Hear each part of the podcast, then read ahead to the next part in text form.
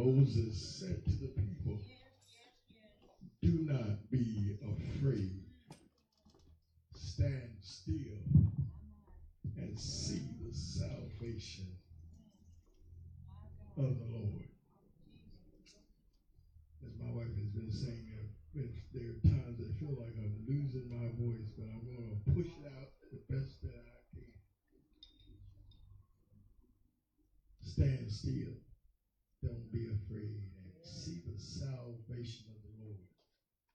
So this morning, as I have been given the charge to preach, I'd like to talk to you from the subject, the perils of the promise. The perils of the promise. Let us pray. God, we do thank you for meeting us here and greeting us here. We thank you for being a part of us, for guiding us and leading us. And now, God, as we go into this word and we get through to the end of this service, we ask that you will just continue to pervade with us, continue to give us all that we stand in need of. Bless the words that you have given to your servant, that I may humbly deliver them and provide them, such that we will do our bodies some good. In Jesus' name we pray. Amen. So here we have the people of God in peril. What is peril? peril is a life of fear filled with misery. Sometimes it's centered in mess, Brother Allen. Sometimes mess so thick that it seems that the devil is getting the best out of you. Peril, Brother CJ, where, where there is dangers seen unseen peril where there's nothing in mind but calamity, Pastor I. Peril because you stay in a state of confusion. And it, essentially, it seems that tough times follow behind you, and all you can see is even tougher times ahead. Anybody ever been in peril? Let me go ahead and do what I always do. Let me get my hand up. Just in case you don't feel the need to raise your hand.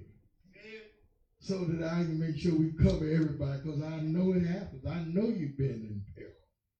Peril is where, Veronica, you found in a place where you didn't know how to proceed where you found yourself, you, you didn't know the best decision to make, Reverend J. And, and when you found yourself in a place where you couldn't properly determine a clear choice of action. And you didn't know who or what to turn to. You were in peril. Peril is where things are always on your nerves. Things are, aka, so jacked up and messed up, or in your way, or have made things so messed up that you don't even feel like you could talk to God about the promise. Put my hand up. And even if he did call God, you know, they say call him up and tell him what you want. Uh-huh. You called him, but it didn't even seem like he answered his phone. You called him by text message. You you called him up on Facebook. You you went on TikTok and, and you even used LinkedIn. But you still felt like you were in peril. So you went to your prayer closet. You got in your prayer closet. You bubbled it out. Oh God, oh God, Lord, please help me, Lord, help me, help me, help me, help me, Lord. And it seemed that your prayers, let me start right here, didn't get no higher than the ceiling. See, see I, am speaking from experience, and so I, I just want to be real, and I want y'all to know that I'm real. I'm going to tell you how it really is times when God doesn't seem to answer. Go ahead. And you feel like you're in peril and you couldn't find him anywhere when you thought you needed God. Do I have any witnesses in here? I just want, as I tell you, I like to make sure I'm still in the right church. So, peril you have no confidence in getting out of the situation. You have no courage that you can pull yourself up by your own bootstraps. And you just stay there in a confused state. You're dumbfounded. You're befuddled, Sister Leon. And you're at wit's end. You're at odds with the issues and you're a person or something that's just confused and as Reverend Veronica and I fondly would like to use our good old Judge Judy, we're in a kerfuffle. we look at Judge Judy religiously. I get on the Judge Judy channel, channel on Pluto and look at those old, old Judge Judy. And then I get on on uh, the uh, what is it? Uh, um, uh, I, am trying to see. Uh, yeah, Freevee and all that. And the new Judge Judy, I get on and see her, and she's always in a kerfuffle. Yeah, yeah. We get in a kerfuffle. And so, here were the children of Israel at this point in the scripture. You all know this scripture well, this, this whole story. The point is well known, and, and they are at the banks of the Red Sea. No boats to get across, no submarines to get across, no hope of getting across. You've been there, you know you have. Come on, somebody. You've been there where you didn't know what to do and you were standing at your Red Sea. Let me tell you this like God's people who were kissed by the SUN, brought into slavery, raped and lynched and murdered and lied on and mistreated and talked about and given the lowest places to live and the lowest wages to work for and the lowest types of jobs. This is Black History Month, right? Before we go out, we got to talk just a little bit about our history. Because, like MLK said, they've been kissed by the SUN, those who have been kissed throughout history. They wanted to cash a check of equity cash a check of love. cash a check of love and equality. And check uh, equality and a check of equal opportunity. Even equal justice under the law. But like the Israelites in their history, these folks kept getting their checks back marked insufficient funds. And God's intentions, believe it or not, were that all men, black men and white men and Jews and Gentiles, men and women, would come together in unity. That was God's wish, and He put it in His Bible to make sure that we know that. But some man decided they needed to change all of that. I wish somebody would help me preach. Go ahead. So, now, now, now, let me just kind of enlighten you a little bit, because you know I love to tell a few stories in there, and I I heard one yesterday. I hope you get it. Because I went back and I was like, is this really a good story or not? Uh, and let me put my disclaimer out there because this is the Dr. Keith Brown revision of what I heard yesterday. So you get some of my stuff in the story. But anyway, there was a man who ate as if he were a human garbage can. Y'all know what goes in garbage cans? Everything. So his wife got really tired of him eating like a garbage can, and she decided that she was going to change their diet in their household. So I'm paraphrasing now and, and translating, and there's no transliteration or hermeneutical transferring going on here. It's just me talking about what I thought I was hearing. And so the man's wife started doing oat bran. And it was oat bran this and oat bran that and tofu this and tofu that and absolute vegan and it was keto and it was Weight Watchers uh, and, and I suspect, Reverend Veronica, a little kerfuffling started going on.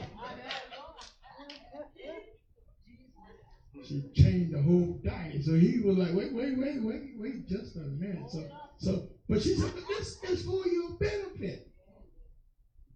And so through the kerfuffling, I envisioned that Brother Rico, they had uh, egg whites cooked without the yolk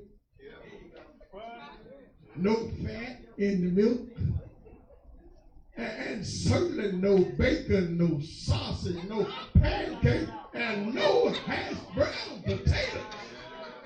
What's wrong with that?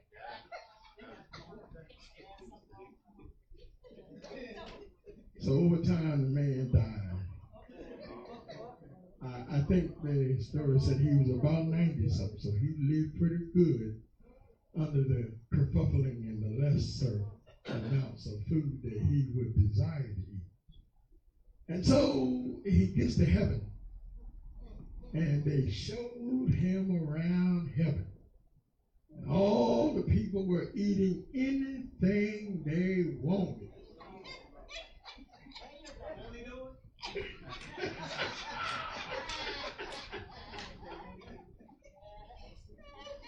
And St. Peter even said to him, he said, Well, you in heaven now. It's all free. And you can eat anything you want. So the man ate all the fried chicken he could get. My favorite. Yeah, me and Rick, we, we share stories about the best fried chicken. And I, I gotta warn you, since this is my version of the story, man ate all the pig feet. He ate all the chitlins. He ate all the hog maws. He ate all the pork chops. He ate all the oxtails. He ate all the pig's tails. He ate the barbecue. All that he could stand. And St. Peter. Mountain Dew, yes, yes, yes. You got it. Oh, Can't go without Mountain Dew. But St. Peter simply looked at the man and said, You're in heaven now. It's all free. Eat anything you want. And the cake. And the cake. Well, they put everything in there. Yes, sir. Yes, sir. And St. Peter also said to the man, I know when you were on earth, you celebrated Black History Month. And the rest of those days of the years you spent on earth. But you ate like a garbage can. However, this is heaven. It's all free. There's no peril here. And, and you can eat all you want. So, of course, the man literally thought, I have died and gone to heaven. But wait, but wait. Some years later, here comes his wife. Because you know, typically the women outlive the men.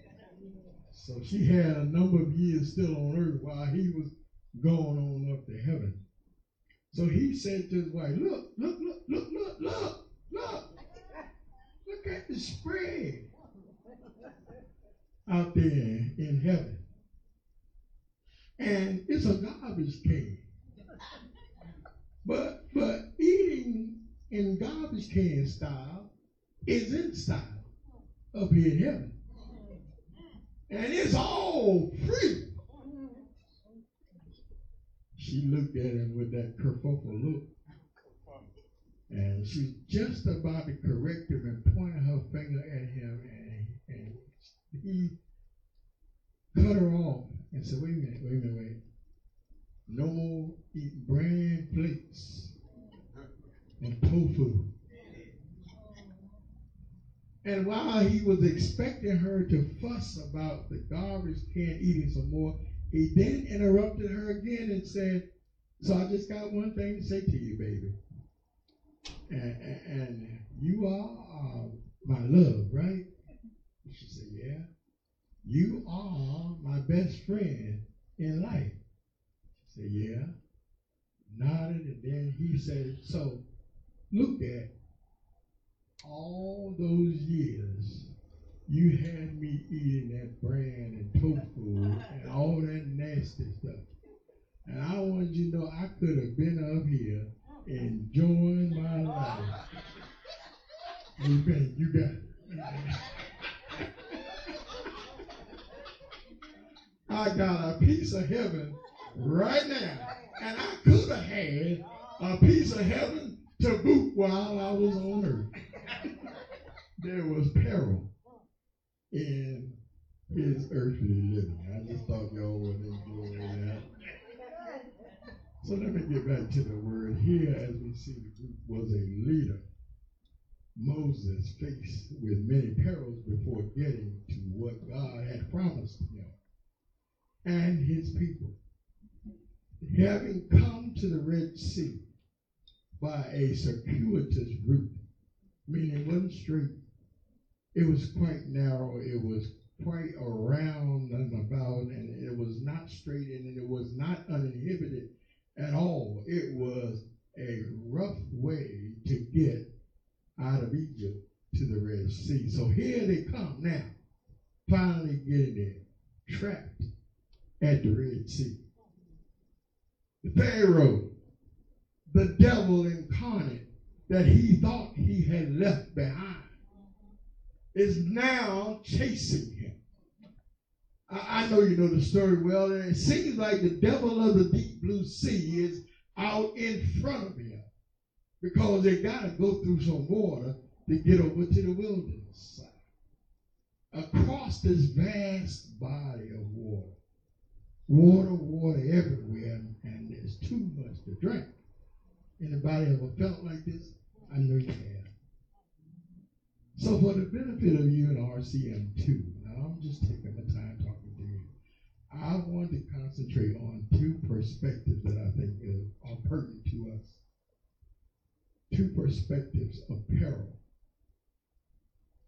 Before we can get to the promise, we got to get through the perils.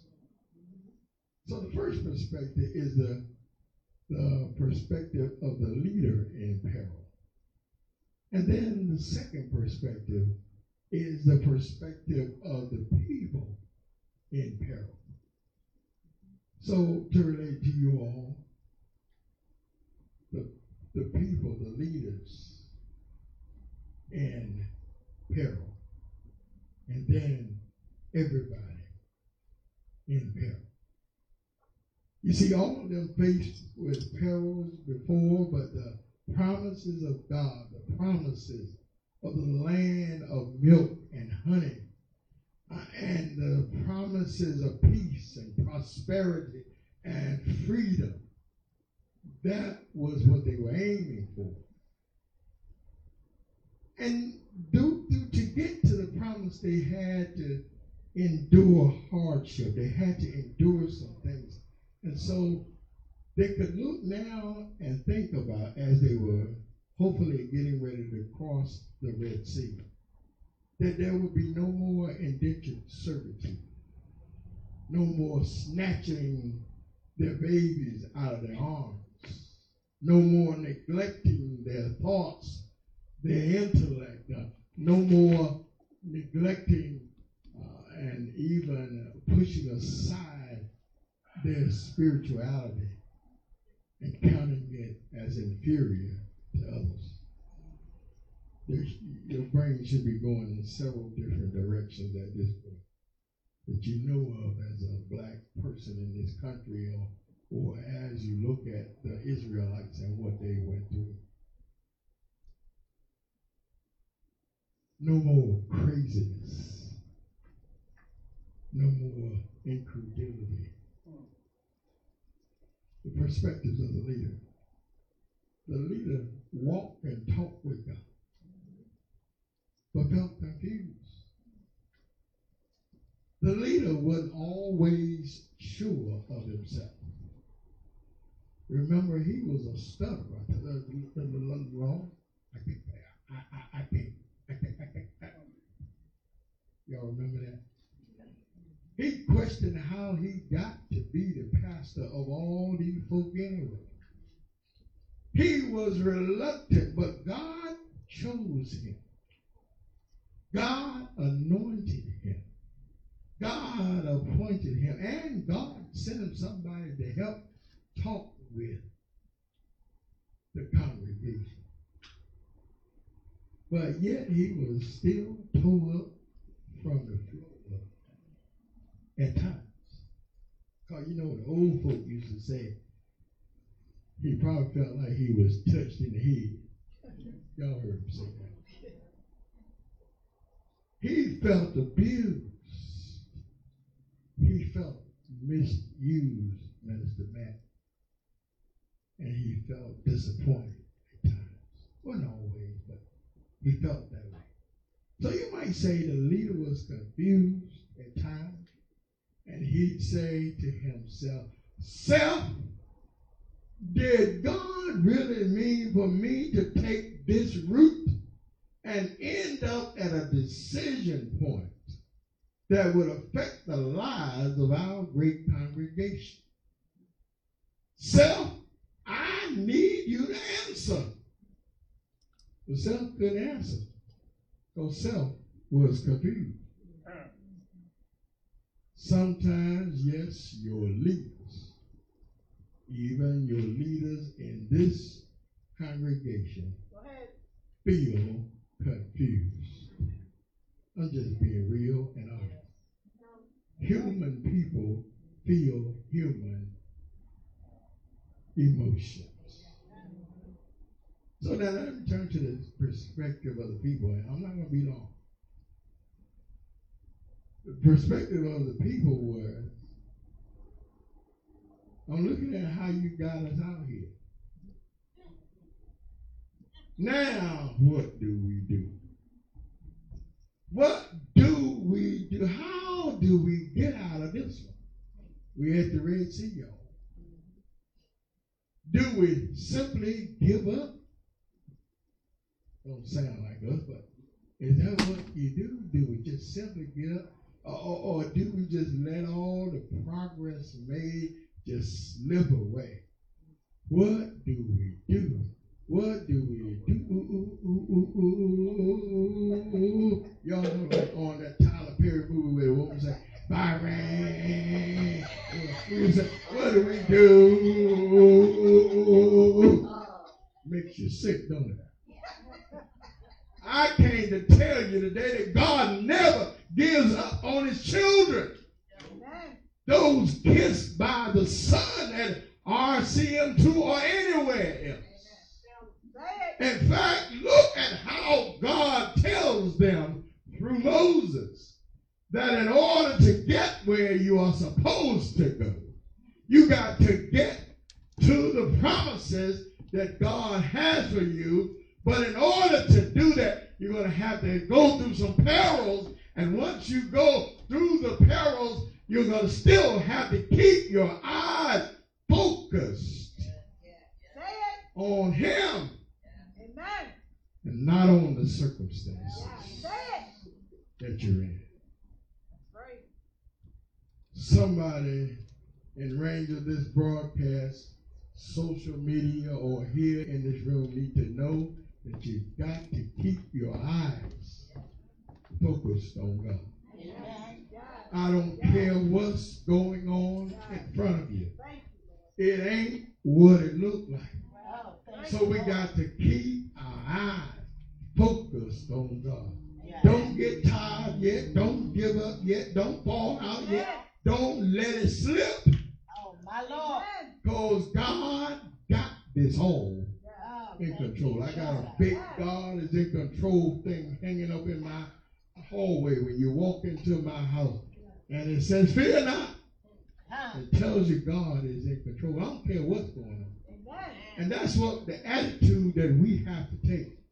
So that is to say, when God says through Moses, because sometimes he will confirm his word through somebody else. When he says, stand still, it means just that. Don't look to the right, don't look to the left, don't look to anything that this world would offer, or even that the devil himself would offer. Amen. Just stay on the path and focus where God is. Amen. That's so true, Pastor. Amen. Amen. Amen. Yeah. Yeah. Let me tell you something, and please listen carefully. When we find peril, we then also can find something called panic. Go ahead. Our leaders and our congregants right here at RCM2 have some major issues to handle. Yet, I will tell you that Pastor I and myself still hear that still small voice Go ahead. That says, Don't, don't you, don't ever be afraid. Amen. Amen. Thank you, Jesus. That is, don't panic. Don't be fooled by this false evidence that is appearing real, something called fear. Amen. And John Maxwell in his leadership Bible says that this scripture projects calmness instead of craziness. I like that. Because that through this scripture we can believe that we can focus on poise and peace. And we can uh, look at how God has been so good to us yes, Lord. since 2009 as a church. Mm. God has done things and He's brought us from a mighty long way. You know, when He talked about we come this far by faith, that was the first gospel song I ever learned to play, and I played it with two fingers. Amen. Amen. Two fingers. But I was leaning on the Lord. And I asked them for anointing in my hands. God bless me. I was taking Bach and Beethoven and all that stuff. And, and that was what my teacher wanted me to do. But God knew He wanted me to play something else. And so I said, Lord, if you want me to do this, then you must anoint my fingers. Amen. And He sent my father's musician to help teach me so that I could get into learning the gospel way and doing it and leaning on the Lord. Said, I can't turn around. Thank Because you, I've Lord. come this far by. Yeah. faith. Amen. Because God will bring you out. Well. God brought us through. Yes, he did. He brought us out. Yeah. And He's handled our crisis situations. Amen. So no matter the peril, stand still and watch God bring us through. Yes. Thank you, Lord. I told somebody earlier this week that God has always provided for us. Yes, there were times that we felt like we were on the edge. And things were usually attached to our finances. And like most churches, when they don't think they have enough, they begin to get panicky. Well, I don't have a problem with you getting panicky. A little bit. Where you have deep concern. As long as you don't panic. Say it.